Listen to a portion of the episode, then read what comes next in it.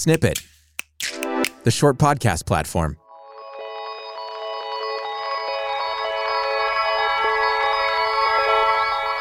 Welcome to The Awakening Code, a new show from Snippet featuring conversations around the process we call awakening and living more consciously and on purpose.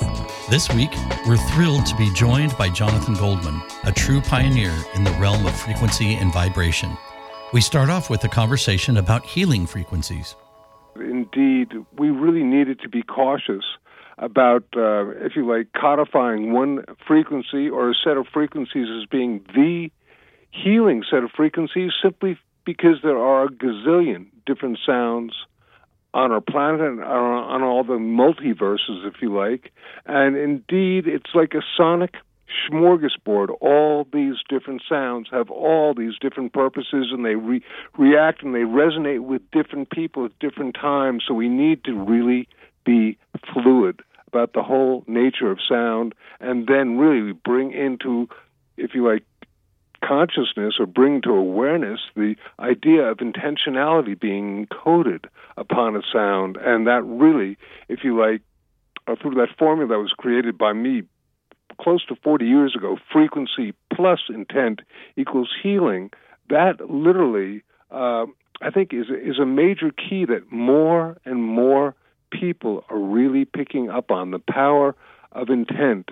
It seems as though lately the major focus of intention in terms of how to make it healing, how to make it a really positive, beneficial sound is simply to encode it with love and gratitude. We are right now in this incredible divisive uh, level of consciousness, and um, regardless of which side you're on, you're either sitting there smugly going, well, we won and ha ha, or else, oh, we're going to get back in power or whatnot. And how absurd is this? We need to be in a state of oneness and unity. Mm-hmm. Bottom line, all our spiritual masters have been telling us, all our great um, quantum physicists tell us this as well.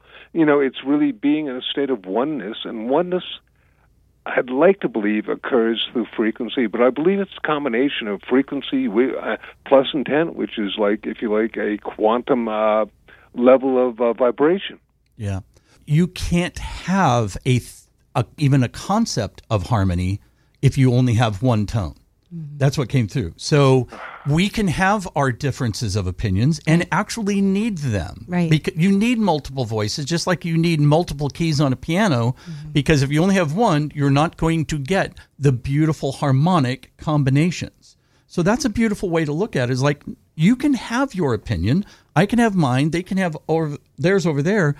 Let's see if how we can build harmony through in this experience of multiple voices rather than dichotomy and mm-hmm. dissonance and you know just this awful sound there doesn't need to be the dissonance just because we have differing opinions that I would just like to uh, a agree with you totally, and also uh, for some reason, some little voice is saying, "Ah, what Eric is saying is so true about the unique individual."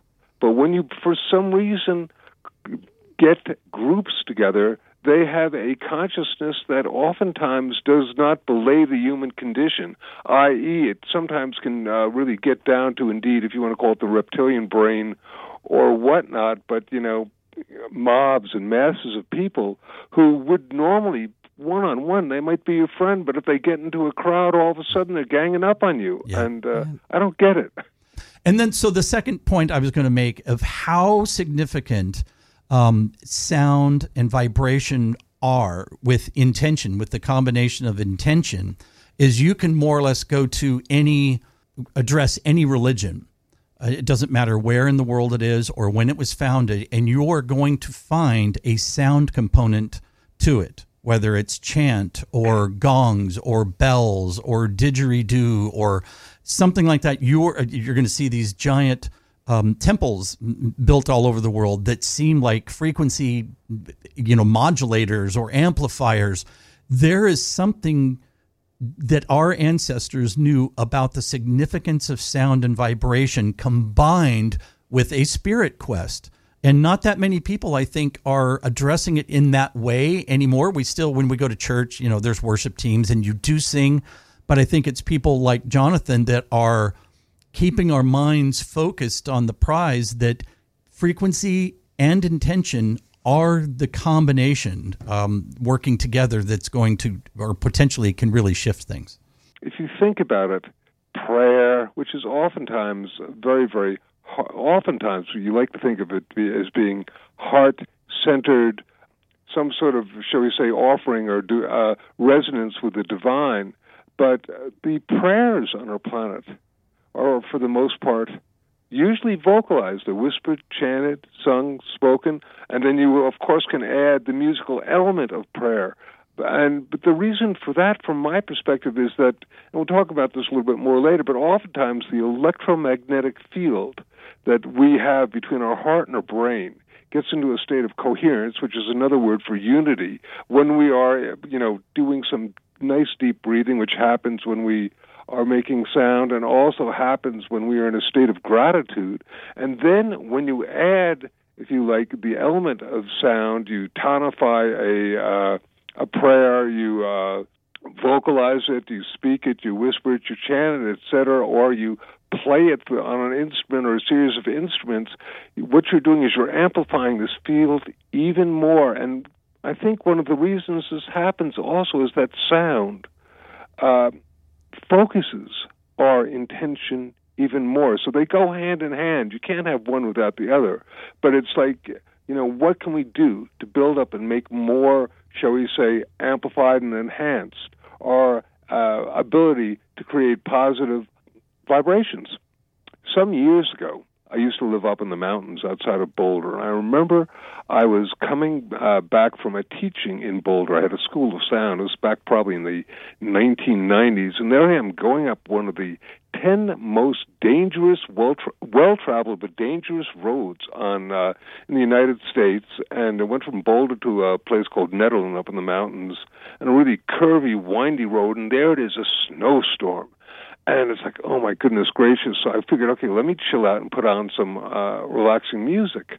But unfortunately, Eric, what I needed right then and there was to be spot on in terms of having the adrenaline go and keeping me really, really glued and um, straight on the uh, road so that I wouldn't like just chill out too much and uh, you know uh, drive off the cliff. Right. And so uh, you know after about two minutes I realized that that was going to do it. So I believe I put on the Rolling Stones or Jimi Hendrix really loud mm-hmm. because also loud music basically it stimulates the fight or flight response and uh, causes the release of adrenaline, which I really wanted at that time because I'm driving the snowstorm up this thing and I made it up obviously to the uh, you know top of the mountains but uh, I didn't use it using relaxing music and you know music designed to put to chill you out because I didn't want to be chilled out oh my at God, that point I in love time this space. Story. Yeah. Love it. I would have put on Led Zeppelin. I totally, yeah, totally would have put on Led Zeppelin. If music is a nourishment, then we don't necessarily want to be eating caviar, steak, or soybeans all the time. We want a variety of different things. And for myself, you know, I just uh, classical music, the blues, Led Zeppelin, jazz, um, you know, you name it, co- country, because it's all really cool. And uh, what a what a bore it would be if there was no music on the planet. But also, on a level, I'd like to suggest to people that they try to open up their horizons with listening to different types of music. Because when you do that, believe it or not, you open up different aspects of uh, not only the uh, neural synaptic connections in your brain, but your entire suite of being able to resonate uh, through the auditory uh, pathways of your ears. So just listening to different things.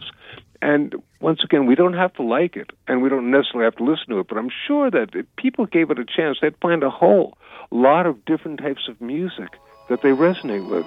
We'll be right back for more of our conversation with Jonathan Goldman.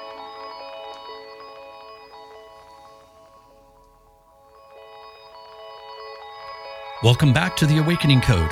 Our conversation with Jonathan Goldman continues. We are fairly unique on this planet when we talk about the ability to create frequency, to create tone. We have a voice box that many animals, most animals, do not have. And that makes us, if you're wondering, like, do you need an instrument? Do you need an electronic piece of equipment? Do you need something? No, you have the device built into your physiology where you can create tone and you can hum or you can sing. And that's, uh, I think, truly what makes uh, it seem obvious to us how significant frequency is to us because we go to these different religions and we see people holding these droning tones. We see monks chanting. Um, obviously, there is a knowingness of the power of frequency, but beyond that, and we can create it in a way that other animals on this planet cannot. And I think I learned that from you. If I can just take this a step further, and that was brilliant, certainly, okay? But so well worth a thought. but um, you know, talking about, I mean, this leads into a number of different things. So I'm going to try to take it because there are like about a hundred uh, thoughts occurring simultaneously.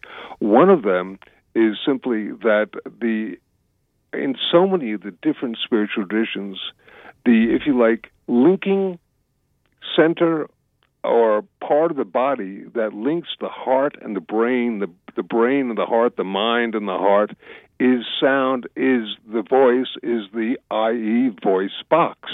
And um, want to talk about, of course, the importance of humming in a minute. But I did also want to just, as you were saying that, because and I don't know what this means. I'll share this with you though. As you know, I'm one of the um, people on the planet that's been given the ability to do the the Tibetan deep voice. Oh, that was and, cool. Uh, Uh-huh. And I remember I was with a dear friend who was a uh, chiropractor at one point, and for some reason we figured out because nobody really, you know, I, I I gained the ability to do it, and I've been able to teach uh, some people, but that's not not my purpose. It was like, how is that, you know, uh, able to happen? It happens through the resonance of the. Check this out. I'm giving out a major secret I've been holding on to for 30 years. It happens through the resonance of the hyoid bone, which is ultimately what is the voice box. It is the only free floating bone in the body. What's it called again? The hyoid, H Y O I D. It's you'll find out it's the larynx in the voice box is there, and um, just as a goof, I'll do the sound for a second, and then I'll uh, stop my hyoid, hyoid bone. and You'll hear what the sound looks. It sounds like.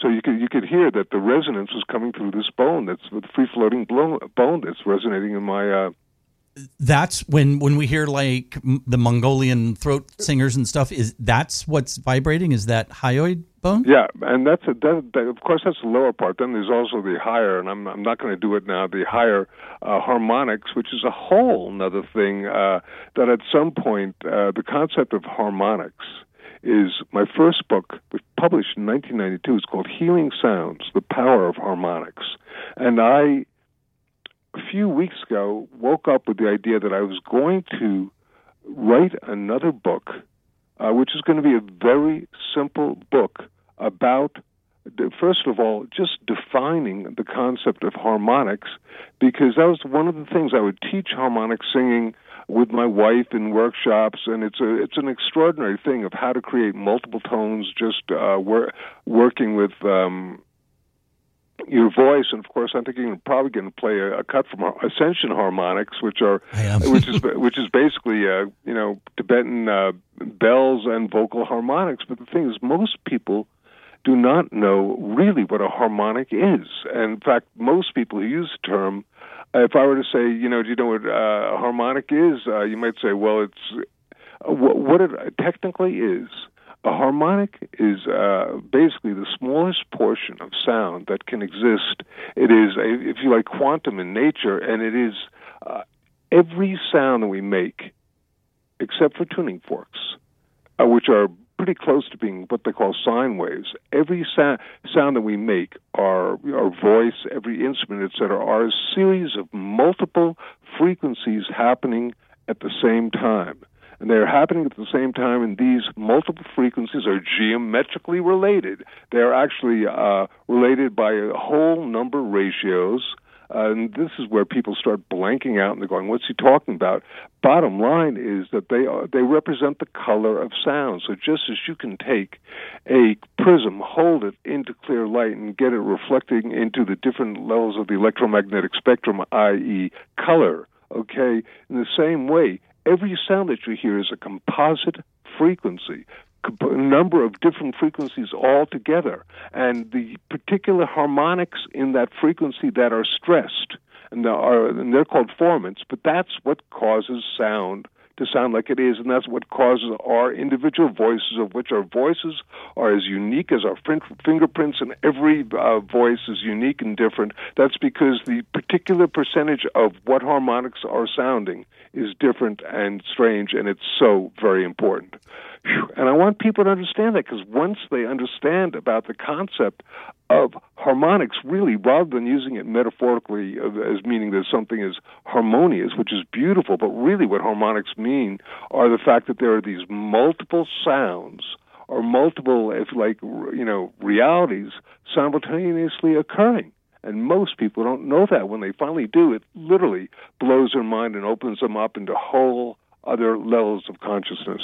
I want to talk for just a second about the power of the hum. I was just seeing an ad on Facebook for some sort of device that was uh, basically you it uh, created an acoustic resonance in your sinus chamber in order to uh, basically work with sinusitis. And the thing is that if you hum, you get the, among other things, but humming is the sound everybody can make. And if you hum, you get the release, among other things, of nitric oxide, which is not only a vasodilator, but it's an antiviral agent and is very, very useful for not only the treatment of uh, sinusitis, but if you think about the fact that a lot of nasty uh, critters lodge themselves in the nasal cavity before they encode themselves in other parts of the body, if you just mm, hum, which is what my book, The Humming, uh, uh, I wrote with my wife Andi, our book, The Humming Effect, is about. And I just thought, okay, so they're trying to take the fact that you got this. Uh, you know, ability to create this yourself, and now they're selling it as it was like you know a seventy or a hundred dollar device, but you can do it yourself. We are potentially able to to medicate ourselves with our own frequency um, and I found that one that would do it for me, and I've done it many times since. That's brilliant, Eric. That's brilliant. That's uh, you know we have in the humming effect uh, that as an exercise, you know, humming your spine, and uh, it's very, the fact that you were able to do it on probably a single tone is very cool and very, if you like, uh, advanced work in humming. So you're becoming a, a master hummer because you were doing that really with your intentionality shift. Just you know, with regard to humming, and just another little fun thing for people to try, uh, because when you hum, you actually need to close your lips. And um, a lot of people don't know this, so I'm going to say, everybody who's listening, I want you to basically um, hum for a moment and then pinch your nose. I'm going to do this right now. Mm. And you can't hum if your nose is pinched uh, because your lips are closed and the sound is that's why the hum is the most powerful vibroacoustic uh, sound which means that it creates an internal massage as you were saying eric. But i'm saying okay if you didn't know that about the hum and most people don't i say do you think maybe there are other things about the hum that you don't know? Because for example i'm just i'm uh, i'm on a roll on this one. Just a few weeks ago someone sent me an article where astrophysicists and quantum physicists had finally like validated the, if you like, opening sound of creation is a low level, very very low electromagnetic hum, and I loved it. It's cool, you know. It's like, mm, which is why in our in the humming effect we talk about the fact that uh, in the Yoga Sutras uh, Sutra 1.27 basically says something akin to, you know, the original sound of creation was pranava, the humming of prana. Hmm. They had to give this a name, so they called it Om. Thank you for tuning in to The Awakening Code. Next week, we speak with Dr. Tracy Darling, and we hope you'll join us then.